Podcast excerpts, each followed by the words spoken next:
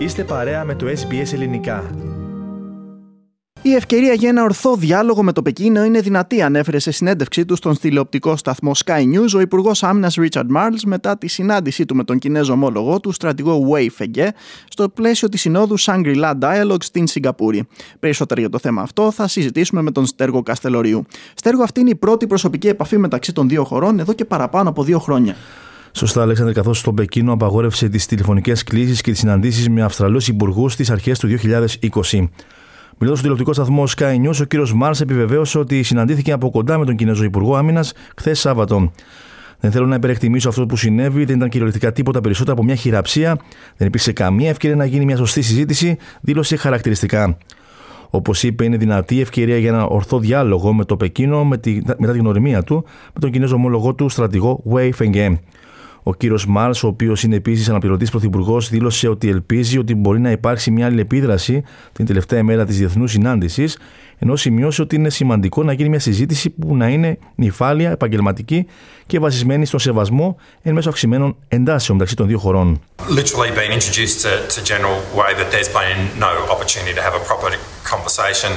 Um, we've still got a day to go in terms of the, the dialogue, so uh, it's, it's possible that interaction might occur. But we've been very clear uh, in, in our position here, which is that the global rules based order, the Bretton Woods institutions, which have been the foundation of uh, prosperity and peace in East Asia and around the world since the end of the Second World War, are fundamental to Australia's national interests going forward.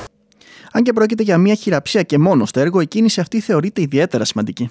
Πράγματι, Αλέξανδρε, γιατί σηματοδοτεί τη χαλάρωση ενός διετούς διπλωματικού παγώματος μεταξύ της Καμπέρας και του Πεκίνου μετά την επιδείνωση των εμπορικών σχέσεών τους λόγω της εμφάνισης της νόσου COVID-19. Η Κίνα επέβαλε κυρώσεις σε κρυθάρι, βοδινό κρέας, κρασί και άλλα προϊόντα το 2020, αφού το Πρωθυπουργός Σκότ Μόρισον ζήτησε να διεξαχθεί έρευνα για την προέλευση του κορονοϊού. Το Πεκίνο εξέδωσε επίσης έναν κατάλογο με 14 παράπονα που είχε για την Αυστραλία. Ιδιαίτερη είναι η ανησυχία της Αυστραλιανής κυβέρνησης Στέργο με τον Αυστραλό Υπουργό Άμυνας να τονίζει πως η έλλειψη ασφάλειας είναι αυτή που θα οδηγήσει σε μια κούρσα εξοπλισμών.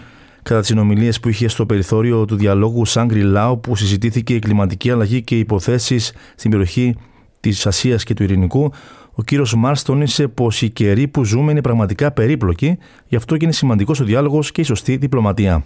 This is a place where dialogue can occur, which is which is very important. Um, I mean, we've been very clear that we want to uh, go about our international relations in a way which is sober, which is professional, which is based on respect, and that's really important during complex times. The more complex the times, the more important that there is that there is dialogue and, and proper diplomacy. So you know, that's that's where we stand, and, and we will engage in our, our relations with all countries, including China, on the basis of uh, seeking to bring to bear a, a mutual respect. Ωστόσο, ο Υπουργό Άμυνα διαβεβαίωσε ότι η Αυστραλία δεν θα διστάσει να αρθρώσει ζητήματα που είναι προ εθνικό τη συμφέρον και επιβεβαίωσε τη δέσμευση τη χώρα σε μια τάξη βασισμένη σε κανόνε.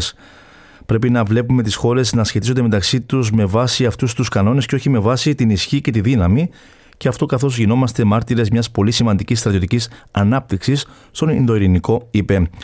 Να σημειώσουμε, Αλέξανδρε, πως ο Υπουργός Εμπορίου Ντόν Φάρελ ανέφερε πως θα καλέσει τον Υπουργό Εμπορίου της Κίνας Wang Wendao σε συνάντηση κατά την παρουσία του στη Γενέβη για τις συνεδριάσεις της Παγκόσμιας Ένωσης Εμπορίου. Εάν κάτι τέτοιο γίνει πράξη, θα σηματοδοτήσει την πρώτη συνάντηση υψηλού επίπεδου μεταξύ Αυστραλών και Κινέζων αξιωματούχων μετά την ψυχρότητα από την οποία έχουν επέλθει οι σχέσεις των δύο χωρών. Και με την πληροφορία αυτή ολοκληρώνουμε στέργο την επικαιρική σου αναφορά.